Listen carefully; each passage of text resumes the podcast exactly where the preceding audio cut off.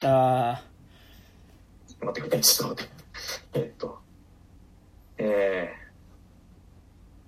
ー、回しました。ウェイということで、はいどうも、えー、2023年8月32日ということでね、えーどうも、はい、9月1日ですね。いやいやいやいや、ということでね、えー、なんかやっぱね、当時かまってちゃん聞いてた時はなんか22歳の夏だとかなんか結構、あ、あ結構なんか、あ、もう少し先のことだなとかなんか、ね、26歳の夏休みとか、あ、結構先のことだなとか思ってましたけど、まあもう優にね、超えて30代になってしまいましたが、えー、どうも、えー、山田です。そして、どうも、金内武樹夏アニメーションです。いや、なんか、えそれで言うと、いつだって、野子さんはなんか、僕からすると4つ上なんで、はいはいはいはい。常になんかちょいお兄さんの視点でこう歌ってくれてるっていうので、ああ、なるほどね嬉。しいです。自分が33歳になった時も、すでにもう33歳の夏休み作ってあるから、はいはいはいはい。なんかこう、指標になるというか、はいはいはいはいはい。いや、そうっすよね。いや、なんかでも、すごい、今年、夏を、なんか過ごしていてですね。まあなんか、まあ、くしくも、まあなんすかね、別に9月になっても暑いっちゃ暑いんで、まあ夏っちゃ夏な感じするけど、なんかやっぱ8月終わるとなんか、やっぱ夏じゃなくなった感じって、なんか、するんすけど、うん。なんかなんだろう。なんかね、今年なのかな？なんかやっぱ夏、いやコロナがあったからなのかな？なんか、夏に、なんか夏に夏っぽいもの見たいなとか、夏に夏っぽいもの感じたいなみたいな欲求が結構前まであったんですけど、なんか、そこそ夏になるとイリア読み直したくなるなとか。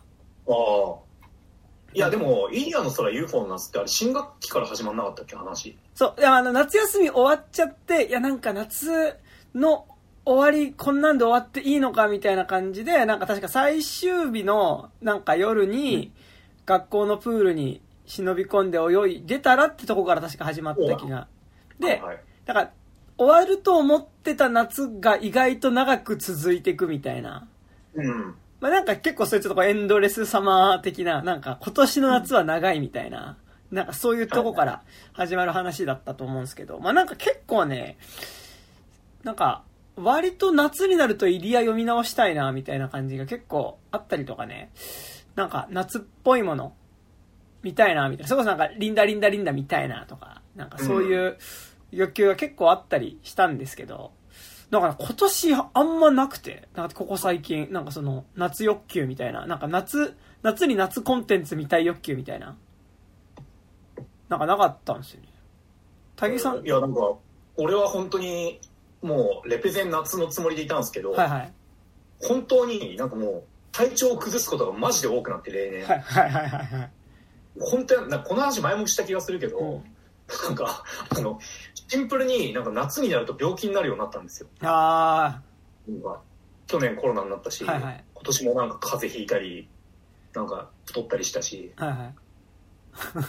だから、なんか、こんなにも夏を待ちわびて生きてるのにさ、その肝心の8月に俺は、ねはいはい。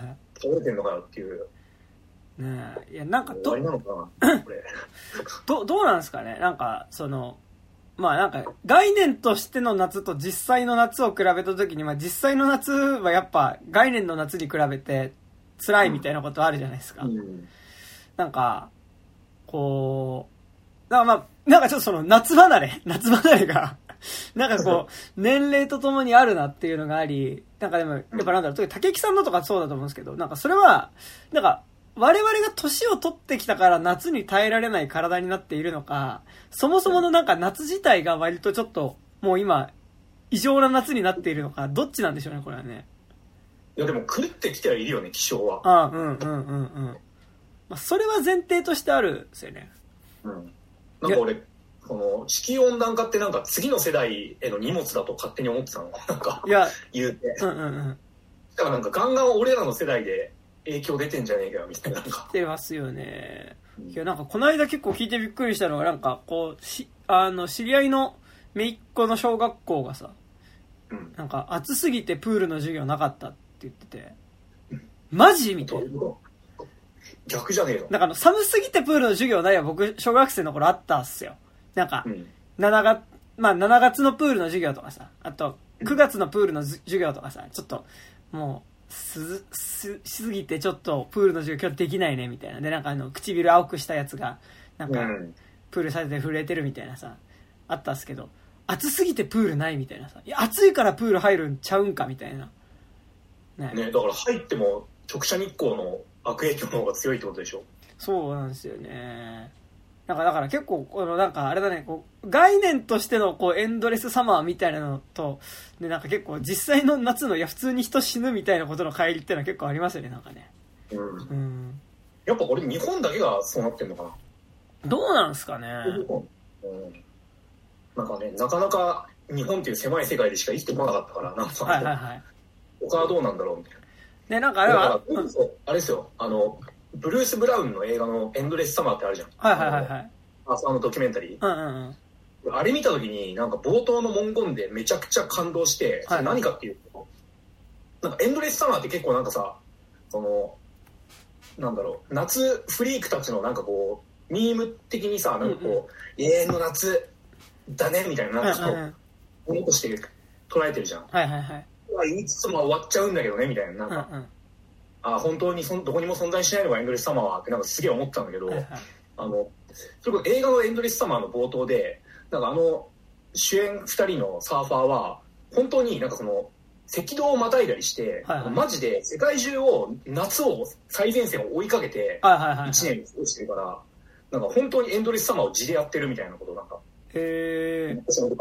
すげえ感動したんですよ。あ、全然可能なんだ、エンドレスサマーって。はいはいはいはい。まあ夏を追っかけ続ければっていうことですよね。まあ確かに。ですね。まあなんか、でも、やっぱその、なんかさ、やっぱ、こう、エンドレスサマーっていう時の、まあなんかなんだろう。まあでも、なんか日本のラノベ的なとこで言うとさ、うん。やっぱなんか、ラノベアニメ的なっていうか、多分なんか、エヴァンゲリオン以降の夏感としてさ、やっぱなんかこう、ずっとなんかこう、終わらないモラトリアム感っていうかさ、うん。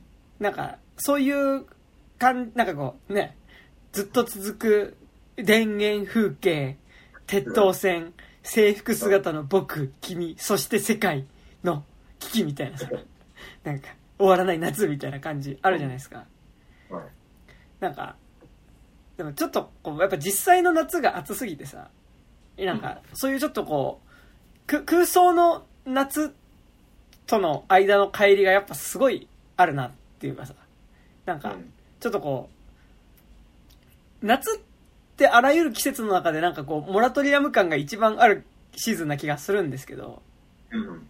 でもなんか、どうと同時になんかそこのモラトリアム感に、モラトリアム感と真逆の、なんか、死っていうか、あの、うん。そのままずっと外いると死ぬみたいな、なんかこう、はいはい。結構むしろモラトリアムと真逆のことがあるっていう、なんかことも結構なんか僕のなんかなんだろう、今年のなんか割とこう、いまいち夏コンテンツを欲することができない感になんかこう影響があったりするのか、なんかそれともかんそういうこととは関係なく普通に自分が年取っただけなのか、なんかどっちなのかしらっていうのはね、思いますけどあ、。そうね。確かにね、俺もなんか全然夏コンテンツ、確かに摂取してねえわ。ずっとテトリスやってて、やばいっすね。うん。うん1日5時間テトリスやってるから、うん。あの、なんか目つぶると勝手にテトリス始まるんだよ、寝る前とかに。うん。やばいじゃないですか。うん。うん。だから、やっぱなんか、人と集まってなんかみんなで見ようよとかやんないとダメだね、本当に。でもなんか今年の夏比較的なんかこう、ここ最近のコロナ禍以降の夏の中ではなんかね、盆踊り大会だったりとか、うん。ね、そういうものも開催されたりとかは、はしてたので、ね、比較的なんかこう、夏戻ってきた感はあるっちゃあったんですけどね。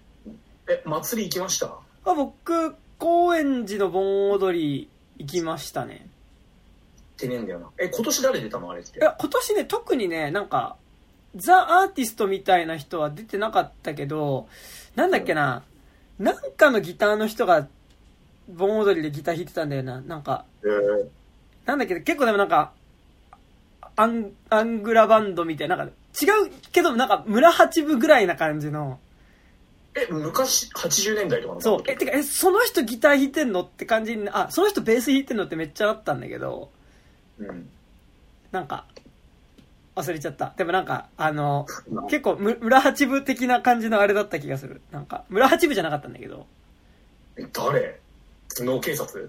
いやいや、頭脳警察よりは若かったかな。なんか、がギター弾いてて、まあそれ以外は普通に盆踊りだったけど、まあなんかでも、例のごとく、やっぱ1曲目が、愛子のボーイフレンドから始まる盆踊りで、まあなんか、あの、メガミックスみたいなやつね。そうそう。で、みんなであの、シャングリラで盆踊りやったりとかね。なかなか。はいはいはい。で、まあ、大体でみんな知り合いいるみたいな盆踊りで、まあとても楽しかったですけど、かな。フジロックに行かなかった中央線周りのやつらが全員来る全員来る。そう、でも今年なんかだからそういう意味で言うと結構フジロックとかサマソニも周り結構みんな行ってたなっていう感じが、ううん、しますね。竹木さんはなんか盆踊り周りは行きましたか？いや、それで言うと、マジで超ローカルな話になるんですけど、はいはいはい。山田くんも、マジで何年前、8、7、8年前に一緒に行った、あの、祖師ヶ谷大倉のめちゃくちゃ奥にある神社の、あはいはいはいはいザ・地域の盆踊り。そう、うん。超ローカルな、はいはいあれが4年ぶりに復活して、おおちょっと嬉しすぎて、あの、なんだ、演劇周りの友達とか。呼べるだけ呼んで、なんか本当に退去していきましたね。ど、どうでした ?4 年ぶりの盆踊りは。いや、てか普通にめちゃくちゃ良くて、なんかそはの、ちょうどなんなんだろう、その、なんだろう、大学時代の友達が、出たか改めて最近うちの近所に越してきて、はいはいはい。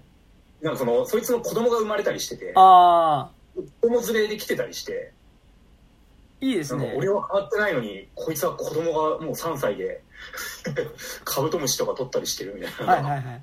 いやだからなんかこうやっぱ僕らはもう夏の主役の年齢じゃなくなってますよね。だからなんかやっぱ、うんやっぱね、子供たちの夏ですからね、やっぱりね。うんうん。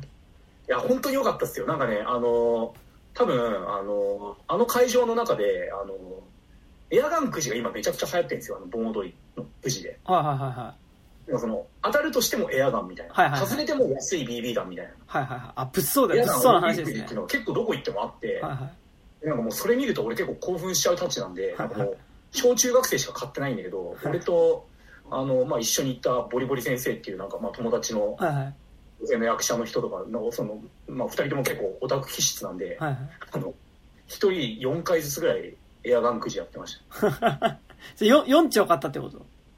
そう、だからうちにもう4丁ぐらいある。ああ、いいっすね。な物騒ですね。なんかあの、そうだし、あの地元の中学生は、なんかあの、ガンガン盆踊り内でエアガンの BB 弾打ち合いしてた。やばいね。その流れ弾当たっちゃうからね。てかあの、BB 弾ってさ、なんかあの、痛いじゃん、ちゃんと。うん。痛いの嫌だよね。まあまあまあ。うんでもまあ、なんだ、あの、サバゲーで使う銃ほどは全然ないから、まあまあ、確かにね。最最低ぐらいで。うん。今さ、盆踊りのあの、お面ってあんじゃん。はいはいはいはい。あれって、何が、あ体体感で体感だからちゃんと統計取ってるわけじゃないけど、はい何が一番流行ってるか知ってるお面？え、でもなんか今、一周回って鬼滅経由で狐とかじゃないの？あ半分正解というか、はいはい。あのこれ完全俺調べなんですけど、はいはい。それこそなんかあの10歳から15歳くらいのなんかはいはい。女子が、まあ多分祭りに来るんですけど、はいはい。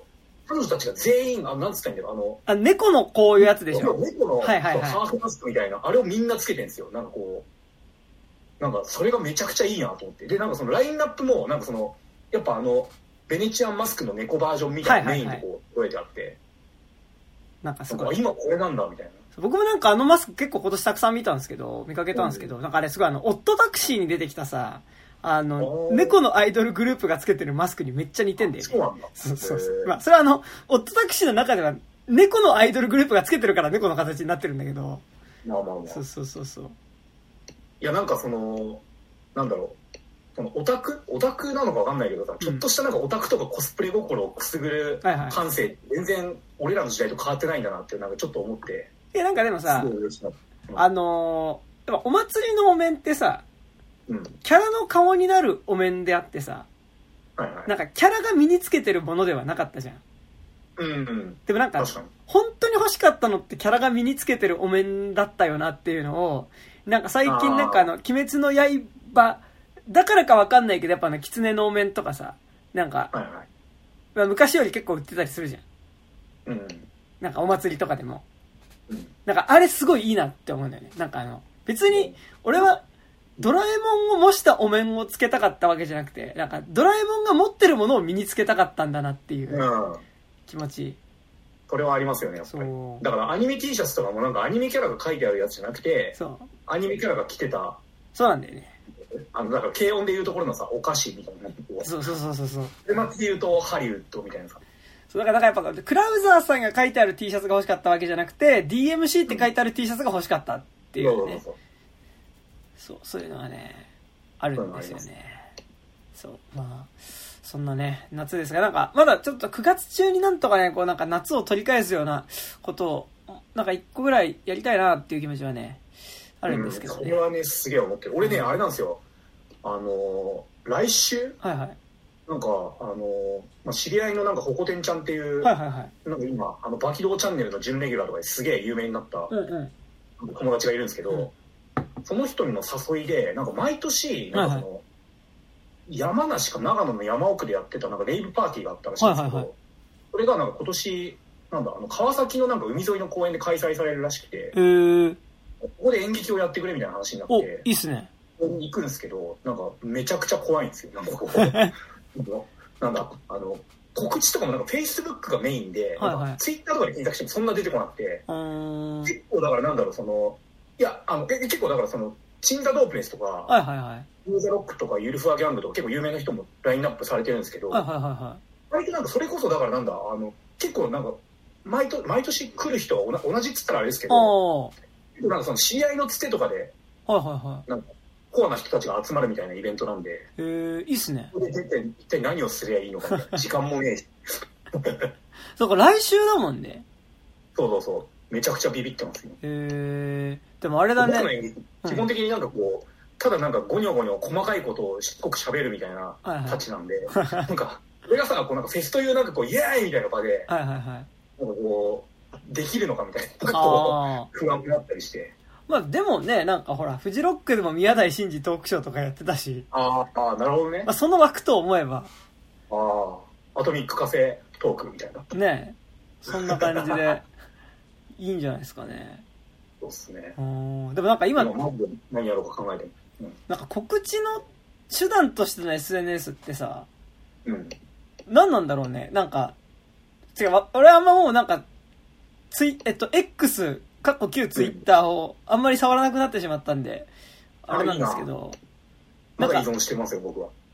だからやっぱあれってなんか未だにこう X になってもみんな使ってるもんなの？なんかその、なんか今みんなメインの SNS って何なのかなんか結構、だから前までってやっぱ言うてメインツイッターで、なんかちょっとサブでインスタなりフェイスブックいじってるって感じがなんとなく体感として、その、うん。あったんだけど、なんか今なんかほらスレッズとかもできたりしたじゃん。ああ、さすがになんか移行するっていうかなんかサブアカとして持ってる人はいたけど、まだ完全に移行してないんじゃない？あのさ、2ヶ月くらい前にさ、はいはいツイッターがさ、なんかあの、制限かかりまくって、はいは無料じゃないと、なんか5000だか500ツイートしか見られないねみたいな、あったじゃん。い。え、あ、そうなの？え、すごいね。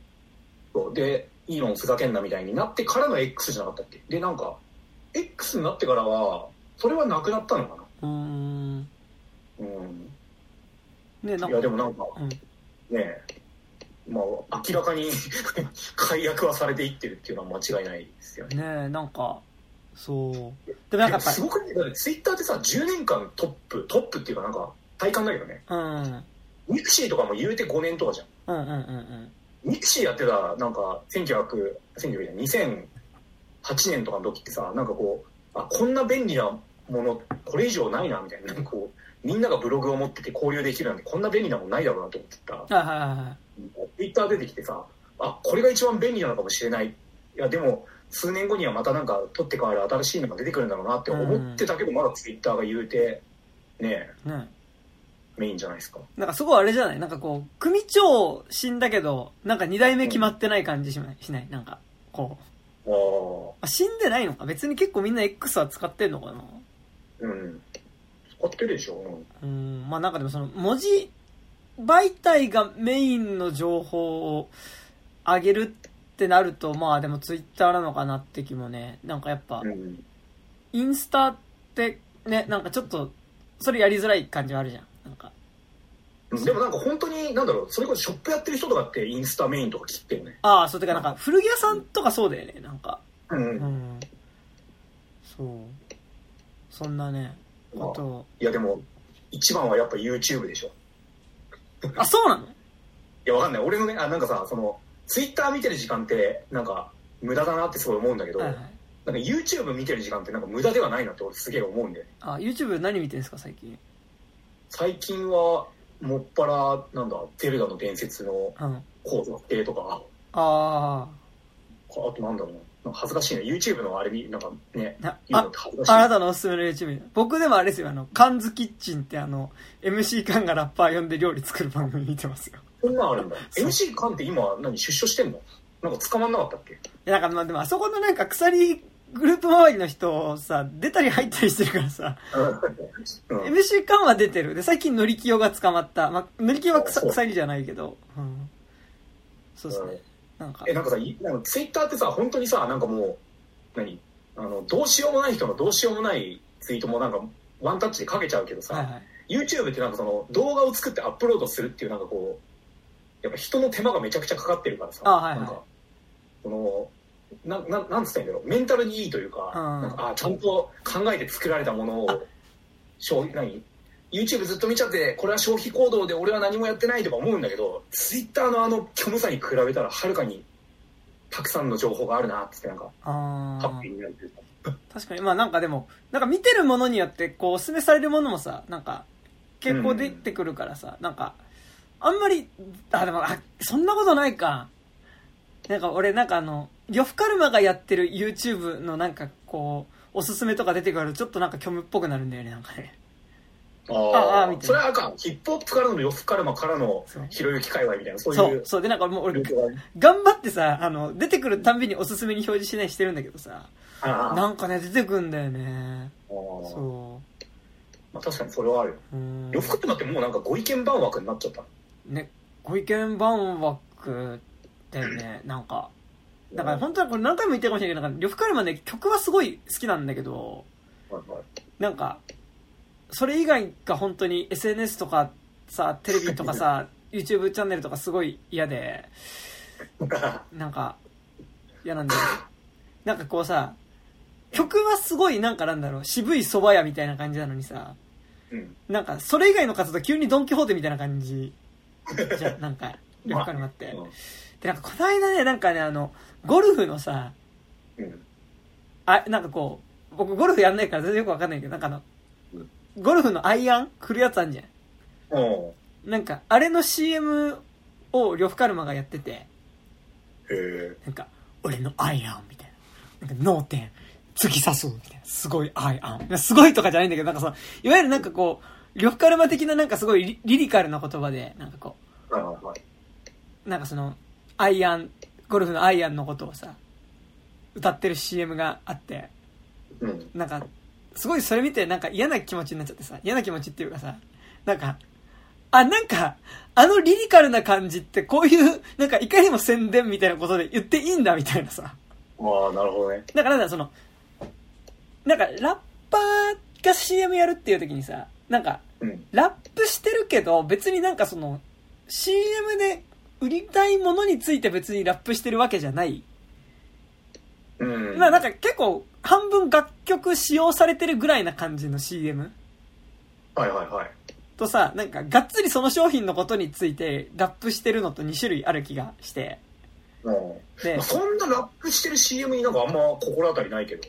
あと、まあなんか、俺すごいかっこいいなと思ったなんかあの、まあ、イベント自体が東京オリンピック、東京オリンピックの時にさ、あの、NTT かなんかがコラボして作ったスラックとサイレントポエットっていう人の、まあ、トラックメーカーの、なんか、あの、東京っていう曲を使ったなんか、CM は結構かっこよくて。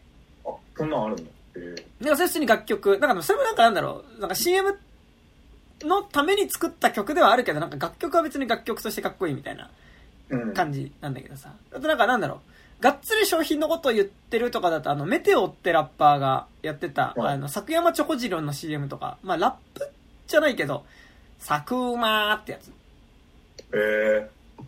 とかさ、なんか、まあでも一番有名なのはあれか、あの、パンピーの、あの、水曜日のダウンタウンのオープニングとかで。ああ、そうそうそうそう。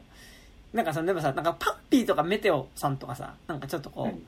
なんだろう、ちょっとおちゃらけてもなんか大丈夫な感じのキャラの人がさ、なんか、はいその感じでラップする CM してるので、まあなんかわかるんだけど、うん。なんか、呂布カルマってラップ自体は別におちゃらけたラップじゃないじゃん。なんかその結構硬派じゃん。なんかその人がなんかそのさ、なんかその、割とスタイルでさ、なんかその、あや、みたいな、脳天突き刺すみたいなこと言ってさ、なんかこう、なんか、振ってるわけ。襲撃に、襲撃に来るよね。あの、パニーゲーム的なあれじゃん。なんかすごい嫌だなと思って、なんか、うんはい。そんなことをはい思いました。はい。というね、取り留めのない話でございますが。は。はいえー、ということで本日はですね、まあちょっとこう、遅れましてるが、えー遅れましたが、あれですね、あの、ディズニーの、えー、最新作、はい。えー、ディズニーピクサーか。ディズニーピクサーの、はいえー最新作ということで、えー、マイ・エレメントという作品について喋っていこうかなとはい思います。はい。あの、ピクサー史上一番影の薄い映画、はい。アーロと少年のピーターソン監督。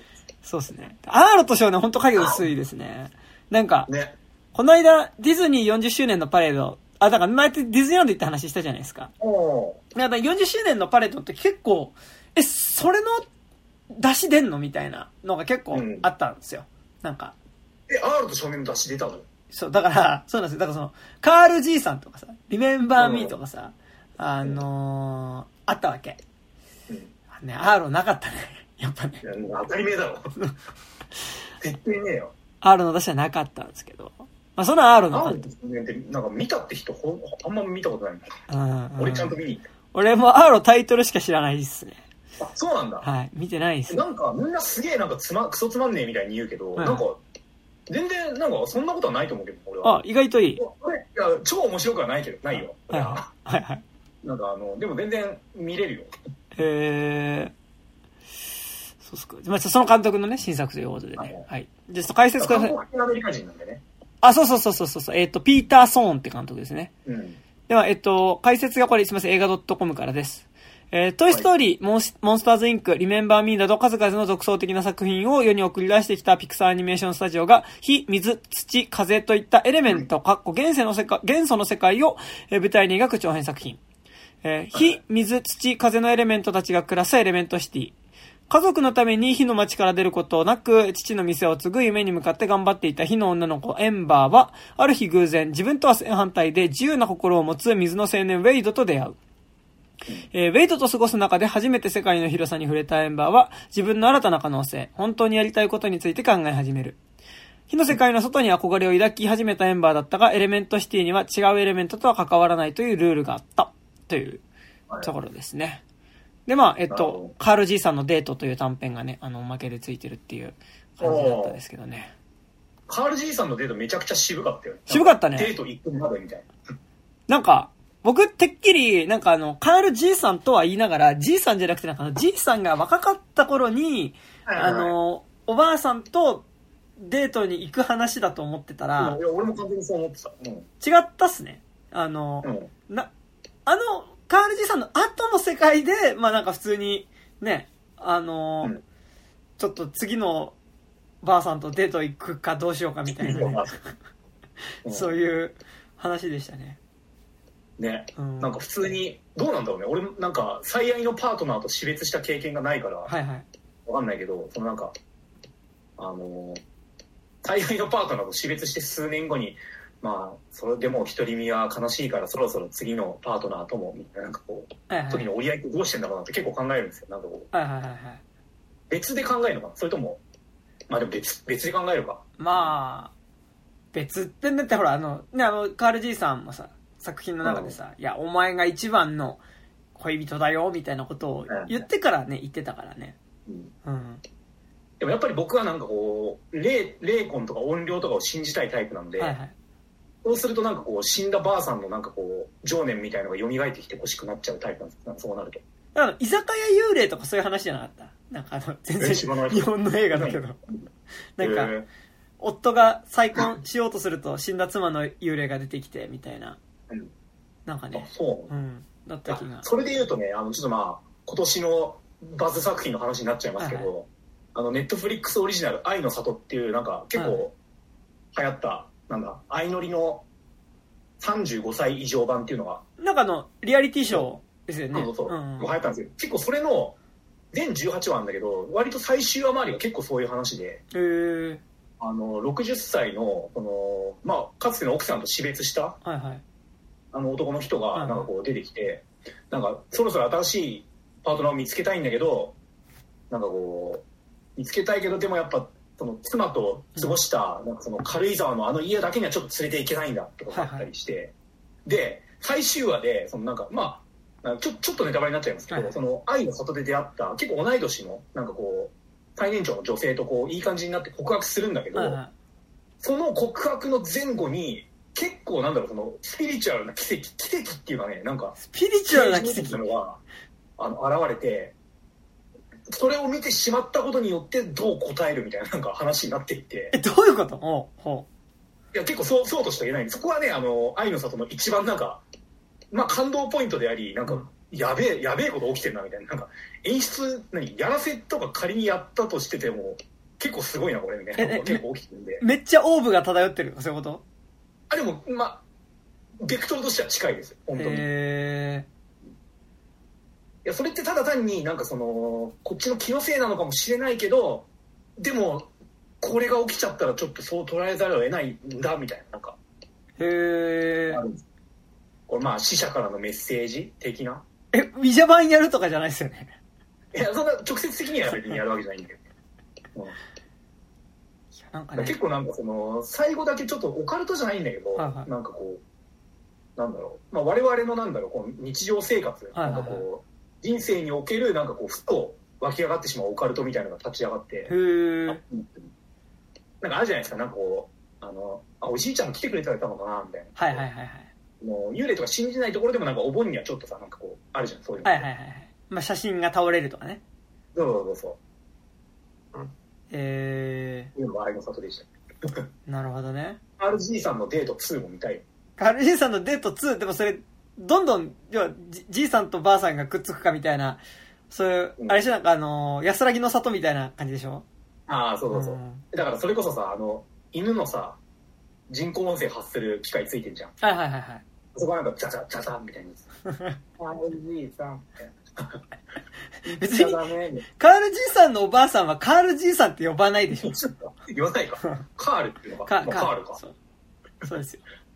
カールみたいなんかあな。の安らぎの里とか多分ずっとそういう話よ。なんか最近は実家帰ると両親がずっと安らぎの里見てるんですけど、えー、安らぎの里ってあれ結構昔、は5年くらい前に建って5年ぐらい前ですね。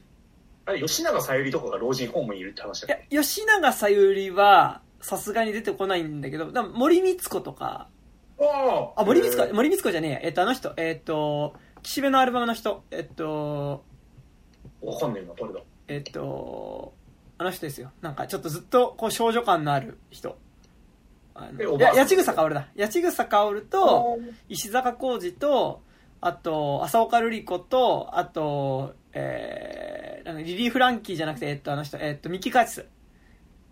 はいはいはい。ミキ・カーチスと、か、まあ、ねなんか昔からじいさんばあさんだった人がまだじいさんばあさんやってるんだって。なんかが、まあ、なんか、まあ、割とメインの、ああとあ、あの人、えっと、トリックの、えっと、えー、仲間由紀恵。仲間由紀恵のお母さん、えおー。ー、なんだっけ、あの人、あの、目が鋭い。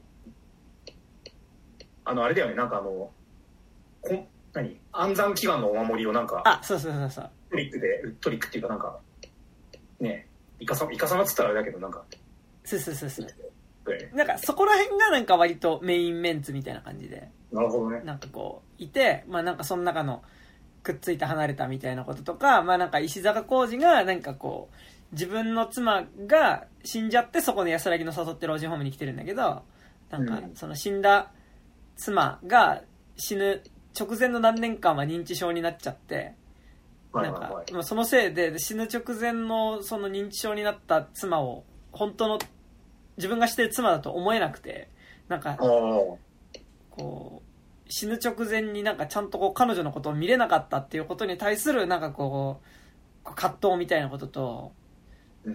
なんかかと思うとなんかあの、20, 20代のなんか女の子になんかこう、ちょっとこう、ちょっといい感じに声をかけられて、えーなんか80歳がときめいてしまっていいのだろうかみたいなことを悶々とするまあだからもうずっとカールじいさんのデートみたいななるほどね。映画ですねでも老人のね、恋愛コンテンツってやっぱ熱いっすね、なんか最近。やっぱねこれからねやっぱ後期高齢化社会においてやっぱりねうん。その感じじゃないですか多分じいさんばあさんも全然性欲あったりするよみたいなのって結構なんか、ね、あとなんか需要あり。一時期なんか週刊誌とかなんかもうそんなんばっかじゃなかったな生涯セックスみたいなさあー、なんかね。うんねなんかそんな見出10年しくらい前うん。ばっかりでしたからねうん。あ元気ではいたいものでございますが。